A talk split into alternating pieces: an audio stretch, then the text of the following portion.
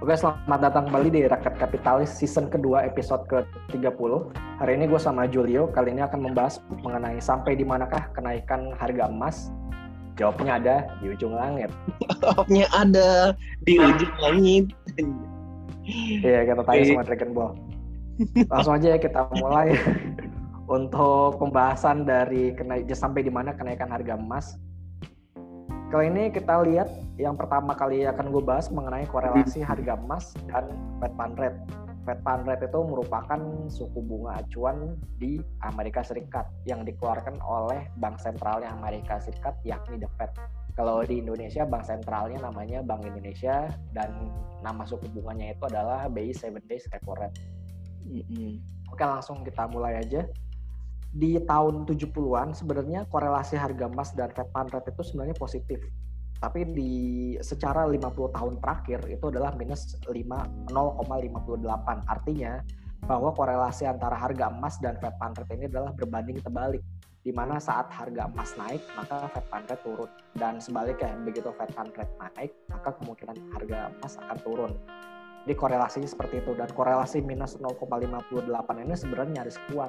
Kalau yang kuat itu adalah sampai batas minus 0,6 eh, atau plus 0,6 itu kuat. Dan korelasinya sebenarnya hampir kuat ya. Dan gue jelaskan dulu ini di tahun 70-an sebenarnya korelasinya itu positif. Kalau kita lihat antara si uh, Fed harga emas. Iya, sebenarnya positif ya di tahun 70-an tapi memasuki dekade 80-an itu mulai agak-agak berubah di mana pada saat si Fed Fund Rate turun, harga emasnya naik. Dan puncaknya itu di tahun 2000-an di mana pada fund rate-nya diturunin di tahun 2000 karena ada resesi Amerika Serikat. Malah naik. Harga emasnya naik signifikan, melambung tinggi sampai di 1900. Dan pada saat di tahun 2008 empat-empatnya di 2007 ya. Di 2007 itu si Fed nurunin suku bunga sampai 0,25 ya kalau nggak salah. 0,25 sampai 0. Itu harga emasnya naik signifikan. Dan si pada saat apa pencapai puncaknya di 1900 ini rally-nya nih dari 2000 tahun 2000 ya sampai 2009. Oh, berhenti sampai ya? 2003, sampai 2013, 2012, 2013 kalau nggak salah. Jadi 13 tahun. Banget Nah itu ya, yang ya. bikin stigma waktu itu orang bilang beli emas saja harganya nggak bakal turun. Ah, ya nah, gak? that's right. Ah, waktu itu. Karena waktu itu emang orang nggak nggak tahu kan, ah kenapa sih kok iya. bisa tuh harga emas naik? Iya karena emang waktu itu si Fednya nurunin suku bunga mm -hmm. dan pada saat apa dia ngalamin krisis ya udah harga emasnya naik terus. Mm -hmm. Tapi pas dia si apa si The Fed mulai apa dia mulai uh, menghentikan quantitative easing itu harga emasnya mulai turun tuh ada indikasi si The Fed mau naikin suku bunga kan mm-hmm. itu si harga emasnya mulai turun tuh di tahun 2013an tuh mulai turun turun turun turun dan pada saat si kita mengalami krisis krisis lagi si Amerika Serikat krisis di seluruh dunia krisis maka harga emas naik lagi bahkan sampai ke 2000 jadi sebenarnya uh, tingkat suku bunga The Fed tuh bisa dijadiin acuan ya harga emas itu akan ke mana gitu. Dan melihat kondisi seperti ini dalam waktu sampai at least sampai pertengahan 2021 kemungkinan besar the Fed naik. naik ya gak, the Fed-nya hmm, terus berarti emasnya iya, bakal masih tetap lanjut ya? Iya mas kemungkinan masih akan tetap lanjut. Itu asumsi kita dari uh, berdasarkan Fed Fund Rate tapi ya kita akan bahas lagi selanjutnya. Kenapa sih harga selain uh, fan rate yang nurunin suku bunga, kenapa lagi sih harga emas bisa naik? Selanjutnya adalah, nah ini harga emasnya dari nol naik sampai uh, 700-an, kemudian mencapai puncaknya di tahun 2011-2012, kemudian turun dan sekarang hampir 2000 lagi. Dan sejak awal tahun itu harga emas sudah naik sekitar 30 persen 30% harga emas naik. Jadi sangat lumayan sangat jauh ya sebenarnya untuk harga emasnya. 30% sejak awal tahun 2020 maksudnya ya, Bro? Iya, dari awal tahun 2020. Oke. Year to date ya. Selanjutnya, nah, kenapa sih si harga emasnya bisa bisa itu bisa naik tuh? pendapat pertama eh, data pertama yang bakar gua keluarin adalah si ETF flow chart. ETF ini apa sih? Exchange Trade Fund. Jadi reksadana yang bisa diperdagangkan. Kalau di luar negeri itu yang populer justru isi ETF-nya, bukan si reksadananya. Hmm. Banyak orang-orang beli ETF dan ETF-nya si gold itu dia agresif beli emas. Jadi si harga emas itu naik signifikan dan persediaan mereka persedia apa? Kaum mereka yang beli emas itu juga naik signifikan. Jadi that's why harga emas itu naik karena salah satunya didorong oleh si ETF flow chartnya yang naik luar biasa. Kemudian selanjutnya kalau kita lihat ETF regional, ini Amerika Serikat naik 24 persen AUM-nya. AUM itu aset under management-nya ETF di Amerika, Amerika Utara itu naik, kemudian di Eropa itu juga naik, Asia naik, semua naik. Jadi secara overall di global itu inflow-nya 28 persen dan outflow-nya cuma minus 8 persen. Jadi overall ya itulah yang menyebabkan si harga emas itu naik signifikan. Selain itu juga harga emas ini didukung oleh bank sentral. Kalau kita lihat cadangan emas bank sentral secara kuartal, ini kan kalau kita lihat dari kuartal pertama tahun 2000 sampai 2008 itu sebenarnya cadangan emas uh, turun. Sentral, hmm. iya turun sebenarnya cadangan emas dari bank sentral dunia ya turun. Tapi pas pada saat krisis di 2008 itu cadangan emasnya naik dan sekarang terus trennya meningkat signifikan. Hmm. Jadi si bank sentral juga agresif beli ini ya, beli emas gitu si bank sentralnya uh, global. Dan negara mana sih yang agresif uh, beli emas gitu? Kalau kita lihat di sini datanya adalah si China dan Rusia jawabannya. Jadi si China sama Rusia ini dari tahun 2015 itu dia getol banget beliin emas di uh, pasaran dunia gitu. Sebenarnya kan cadangan emas paling banyak di dunia kan si US ya, Amerika Serikat sekitar 75% kalau nggak salah dia cadangan emasnya dari total uh, portofolionya dia. Kemudian si China sama Rusia ini ningkatin terus uh, cadangan si emasnya dari bank sentralnya sendiri. Nah, kalau kita lihat apabila dari sisi return, return emas itu selama 10 tahun terakhir masih tertinggal dari indeks saham Amerika Serikat dalam 10 tahun terakhir. Kalau kita lihat yang ungu ini, ungu tua, itu adalah indeks Amerika Serikat dan ini adalah warna emas itu adalah gold. Jadi masih sebenarnya masih terla, masih jauh ya kalau misalnya dibandingkan dengan si uh, indeks di Amerika Serikat. Bahkan komoditas pun negatif pada saat si uh, selama 10 tahun terakhir dan uh, obligasi US ini sekitar hampir 5% dan yang paling tinggi tetap si uh, indeksnya si Amerika Serikat persen. Dan sampai di mana kenaikan harga emas? Kalau kita lihat di sini kenaikan harga emas kalau kita pakai acuannya adalah si uh, harga pada saat uh, di 1900 pada saat masih belum naik itu adalah target pertamanya di 1000 nah 2449 dan yang kedua adalah di 3321 kalau kita lihat di situ ya. Dan oh masih di situ kan? Masih bro. Oke. Diem aja soalnya? Gue pikir Yo, putus sih koneksinya. Enggak enggak. Agak ngantuk kali gue lanjut lanjut. Nah terus kalau kita lihat pakai apa Fibonacci ini target pertama tuh di 2449 dan target kedua tuh di 3321. Gila, itu kalau misalnya ya Oh, itu kalau kita pakai Fibonacci ya.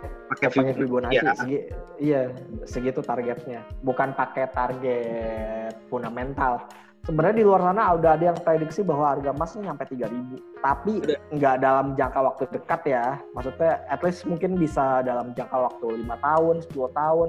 Bahkan lebih dari setahun segitu. Bisa aja kemungkinan terjadi bisa nyampe segitu. kan kalau kita lihat rally-nya dari tahun 2000 sampai 2012 tuh panjang kan sekitar 12 tahun rally-nya. Ya nggak mau Yoi makanya sempat ada stigma waktu dulu kan harga emas selalu naik ya, karena itu dari uh, dari tahun nah, 2000 sampai 2000 padahal sebenarnya ada juga turunnya cuman kebetulan dari awal 2000 relatif naik terus sampai 20 tahun ini.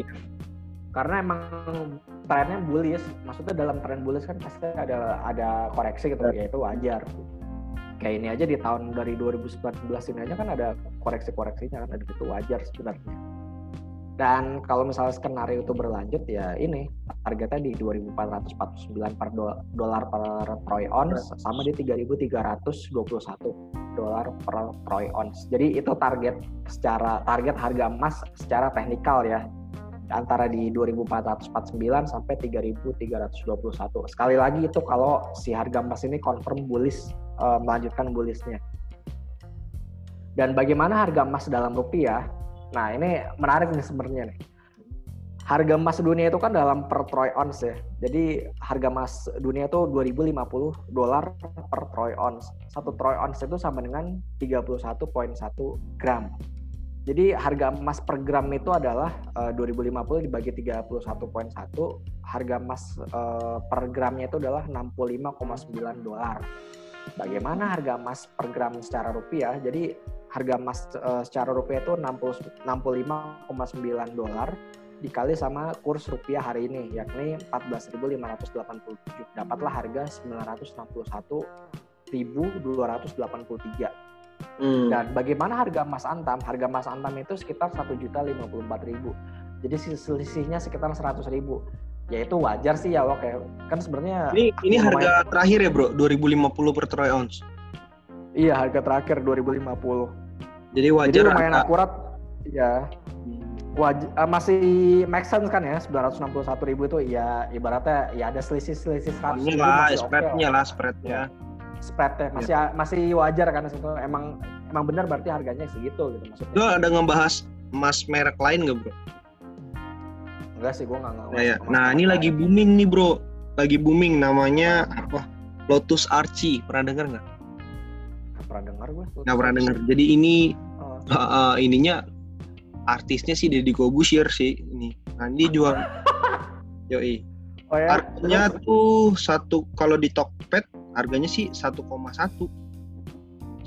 gitu nggak jauh beda dari Antam lebih mu lebih mahal lebih murahan Mas Antam yang paling murah gue lihat satu juta tujuh puluh sekian ribu oh itu ini lagi rame juga kayaknya di di Tokped sih gue liatnya.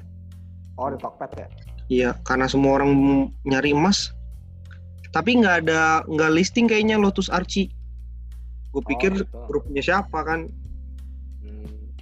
Gitu. Nah ini kalau misalnya harganya 2.400 per troy ounce. Nah kalau kalau misalnya harga emas dunia di 2449 per troy ounce, maka harga emas itu per gramnya adalah 78 dolar, 7.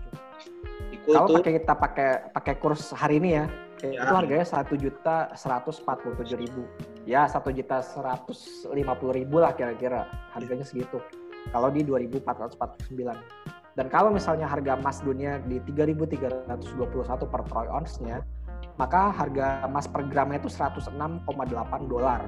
Dan kalau misalnya pakai kurs hari ini, harga emas itu akan mencapai 1.557.891. Jadi lumayan, lumayan banget sebenarnya. Dari 1.054.000 ke 1.557.000. Itu Naik sangat lumayan banget. Naiknya berapa? 50% kan? 500 ribu? Iya, 50 persen. Hmm, Kira-kira. Yo eh. Lanjut Pak.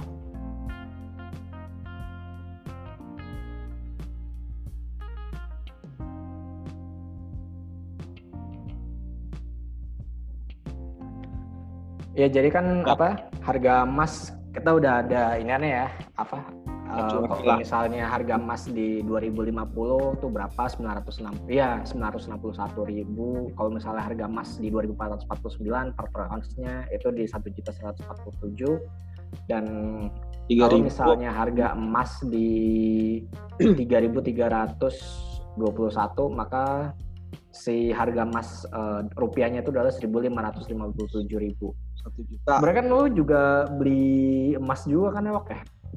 Iya. Saat itu harga oh. emas itu ya bener. Saat itu harga emas itu 550 ribu kalau nggak salah bro. Jadi 10 gram itu 5 juta 500. 550 ribu. Iya. 5 juta ya, 500 ya. Di sekitar 5 juta 500 saat itu. mungkin itu back in 2000 Baru sekarang udah naik 100 persen Iya dong. Naik 100 persen ya. Yo, eh, cuan aneh. Itu beli, itu lu di tahun berapa lu? 2014 atau 15 deh, 15 kayaknya.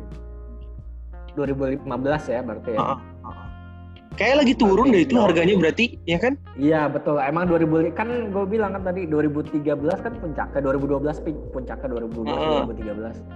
Setelah itu kan turun kan tuh. Turun hmm. terus. Itu juga itu juga harga komoditas kan turun semua waktu itu. Lo iya. ingat nggak? Si Iya iya iya batu bara turun, nikel turun. Iya, 14 berarti bro, gue kayaknya belinya 2014. Nah makanya kan ekonomi kita juga lagi tuh lagi turun juga kan di 2015 karena harga komoditas juga turun kan waktu itu. Makanya Gila. lu, lu punya emas di zaman itu tuh tepat banget sebenarnya. Banget banget banget. 100% jadinya sekarang. Dan iya, dan si dekat juga waktu itu suku bunganya udah mulai naik lagi kan waktu itu di 2013 kan dia mulai hentiin beli obligasi tuh mulai taper hmm. mulai ini kan apa tapering kan ya IE kuat uh, dia ah dia mulai ini lah tuh mulai naikin suku bunganya kan hmm. banget tuh si apa si, si suku bunga The Fed mulai naik harga emasnya turun dan pada saat itu lo dapat emas tuh beruntung sekali lumayan lumayan nggak ada yang nyangka sih ya sampai ke 2050 ya, harga emas 50 nggak ada yang nyangka Oh. Dan bahkan kalau misalnya The Fed terus ada di low-nya sekarang juga kemungkinan besar bisa nyampe di harga 2449 sampai 3300. Itu prediksi secara jangka panjang dan menengahnya ya. Dan orang kayak nah, mau cuman, beralih gitu kan kayak ya, man safe haven gitu. Ya, betul. Nah, nah, cuman perlu kita peringatin bersama ya. Nggak betul. Nah, ini pesan sponsor nih jangan terlena harga emas naik kan pasti akan ada koreksi. Oh iya. Ya enggak? Yoi. Jadi maksudnya di dalam naik. tren naik pun, iya, dalam tren naik pun pasti ada koreksinya, iya kan? Itu itu hal yang suatu yang hal alami banget sebenarnya. Dalam setiap kenaikan tren apa pun itu pasti ada koreksinya. Apalagi kalau misalnya logam mulia kayak gini emas itu, itu pasti akan ada koreksinya di dalam suatu tren yang naik. Gak mungkin dia naik terus setuju, setuju. Dan acuan kita adalah kalau selama si Fed masih uh, suku bunganya masih di sampai di level yang sekarang, maka kemungkinan besar harga emas akan naik. Cuman nggak selamanya akan naik, pasti ada koreksinya. Dan pada saat koreksi ya jangan panik aja. Cuman saran gue sih satu ya, bagi yang emang butuh banget, ya jual aja emasnya. Saran gue sih itu. Iya nggak? Iya udah naik soalnya. Iya, Hmm. Kalau misalnya lu dapat harga emas di lima ratus ribu, iya, ratus ribu, ya jual aja nggak apa-apa. Gue consider, kan? Bener. Gue consider jual sih. Iya, iya, iya. Maksudnya kalau lu udah punya ya jual aja. Kalau misalnya lu ngerasa ah udah gue udah cukup gitu. Kalau lu greedy atau gimana gitu, mau dapat lebih lagi ya silakan. Cuman kalau lu yang mau beli emas di harga sekarang, tujuannya buat investasi tapi. Hmm kalau beli emas di harga sekarang? Iya, tujuannya mau investasi tapi. Hmm, maksudnya lu saranin atau gua gua saranin atau enggak gitu? Iya, lu saranin beli apa enggak menurut lu? Gue sih tapi bisa dikonsider sih bro. Kalau misalnya soalnya orang kayak masih ini sih nggak tahu deh gua kapan koreksinya. Masih, masih nyari-nyari ya? Iya masih baru. Yeah. gua rasa sih masih baru deh nih bro. Belum belum peak kayaknya belum ya. Hmm. ini kayak harga sepeda di awal Februari kemarin. Mungkin? Ini Masih ada sepeda terbitlah emas ya kan? Yoi. banyak bro. Ada ikan cupang sekarang bro. Lu nah, iya, ikan cupang juga kayak aduh ada-ada aja ya. Ikan cupang bro. ya. ikan cupang nggak nggak malu lagi orang jual seratus ribu. Ikan biasa. cupang ya. Ikan cupang, emas, sepeda, apalagi dah yang naik-naik. Tanaman, bro, tanaman, FYI. Tanaman, oh iya, tanaman juga, tanaman, tanaman juga naik. Hobi-hobian, gila. Hobi-hobian ya. Emang di setiap ada kesusahan pasti ada berkah sih sebenarnya. Iya sih, iya sih. Jadi kita mau peringatin bahwa berdasarkan kalau misalnya prediksi kita ya harga emas dunia kalau misalnya lanjut naik di 2449 sampai 3300 dan dalam rupiahnya itu 1.147.000 dan 1.557.000. Langsung aja kita ke, ke ini ya market preview. Alright. Market preview indah banget tiga hari terakhir setelah dijeblokin di hari Senin dan sekarang di 5.178. Tak disangka tak dinyana ya. Titik tertinggi sejak Maret malah. Kalau kita lihat. Ini gapnya udah ketutup ya untuk ke ISG. Padahal GDP growth minus ya. Gue bingung dah. Nah itu, maksudnya ekspektasi orang kan ini gini loh waktu maksud gue. Gini gini. Saham itu kan leading in indicator saham itu. Hmm. Yang lo perlu pahamin tuh itu leading indicator yang dipikirin orang tuh ke depannya tuh gimana gitu bukannya sekarang. Waktu ini kan di Maret ini kan PSBB masih belum diterapin kan di Maret ini? Hmm ya yeah, yeah, yeah, paham paham. Paham PSBB orang berekspektasi ke depan ya. Iya ke depan. Hmm. dan satu lagi sebenarnya kan ke, tadi kan kita udah bahas tuh harga emas yang naik segala macam terus uh, The Fed nurunin tingkat suku bunganya terus si The Fed juga rajin beli obligasi yang ada di pasar. Hmm. itu kan samanya kayak printing money kan. Jadi si The Fed tuh ngasih gelontoran uang ke pasar modal ke pasar modal baik di obligasi nah dari obligasi ngalir ke saham nah banget. Makanya that's why si saham Amerika Serikat itu naiknya nggak gila-gilaan, nggak nggak ada habisnya malah bahkan sampai sedetik ini ya kalau kita lihat. Dan itu juga mengaruh ke indeks kita yang dari terpuruk di 3.900 sampai di 5.178. Sebenarnya di hari Senin kemarin gue agak worry sih sebenarnya nih. Iyalah. Di eh Senin. 4.900. Oh Senin. Iya hari, iya hari Senin kan tanggal 3 itu. Kalau rilis GDP growth kan hari Rabu ya? Kemarin hari kan? Rabu. Iya. Hmm, hari Rabu. Nah, sebenarnya gue udah worry nih hari Senin wah gila. Pertama Agustus sudah dibanting 2,8 persen sempat minus 4 persen. Mm, iya itu kan, itu ngedi banget sumpah. Gue langsung kayak berasa bersyukur gitu jual BMRI eh taunya naik lagi. Dan iya dan sekarang ngerasa menyesal ya. Nggak tapi nggak yakin sih gue ngelewat nggak tahu sih ya. Kita berharap ya gue masih punya BBRI sih gitu.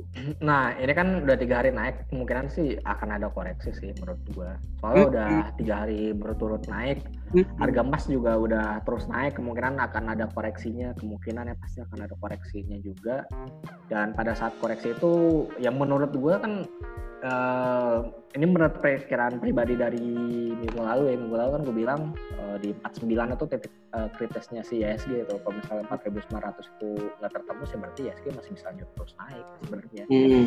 dan ternyata emang ISG uh, belum sempat nyentuh 4900 dan masih tetap uh, lanjut. Kan gue bilang hmm. 4900 ini titik pertamanya. Di hari Senin juga gue sempat ada record capital cycles episode 28 itu juga gue bahas agak emas gue prediksi sih kan waktu kemarin tuh harga emas eh, eh harga emas lagi. Iya sih itu dari. Selasa sembilan ratus kan. Ternyata malah dia rebound.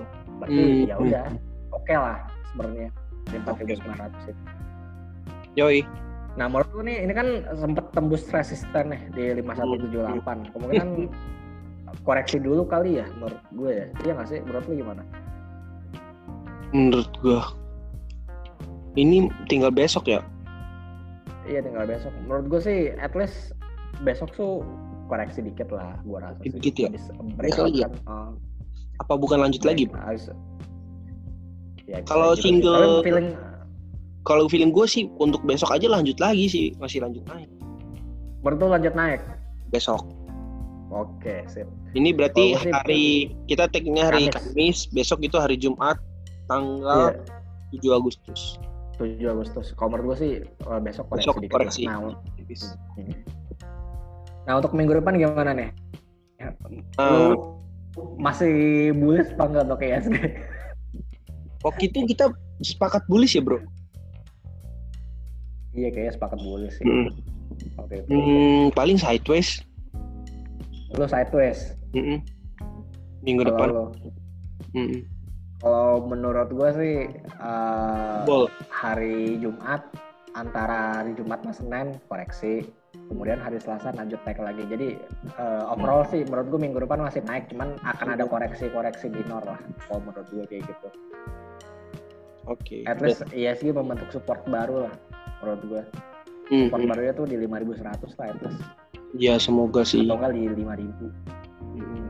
Kalau misalnya itu tercapai ya udah target selanjutnya di ini ya. Di mana? Iya.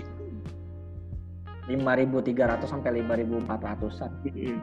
target selanjutnya untuk ISG. Cakep itu. Dan bagi hmm, dan ada yang nanya nih, udah saatnya masuk ya udah masaknya masuk saham belum? ada yang nanya kayak gitu. Menurut lu gimana? Saatnya masuk. Nah ini Iya, Kalau- udah saatnya masuk belum? Ka- kalau men kalau gue pribadi ya, gue tuh suka masuk di saat IHSG kayak itu empat ribu, ada saat empat itu di bulan-bulan pokoknya lagi jebol dah misalnya. Ya mungkin gue pre, apa hmm, prediksi maksudnya ya forecast ya bottomnya udah di situ misalnya kayak waktu di 4400 gitu misalnya.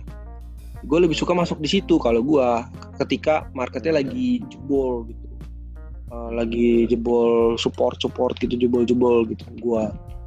Tapi kan beberapa ada juga yang suka ngikutin ya. Maksudnya lu kayak misalnya lu kan suka ik- ikut momentum kan? Mm-mm. ya itu dia. Jadi tergantung tipe lu sih sebenarnya. Iya.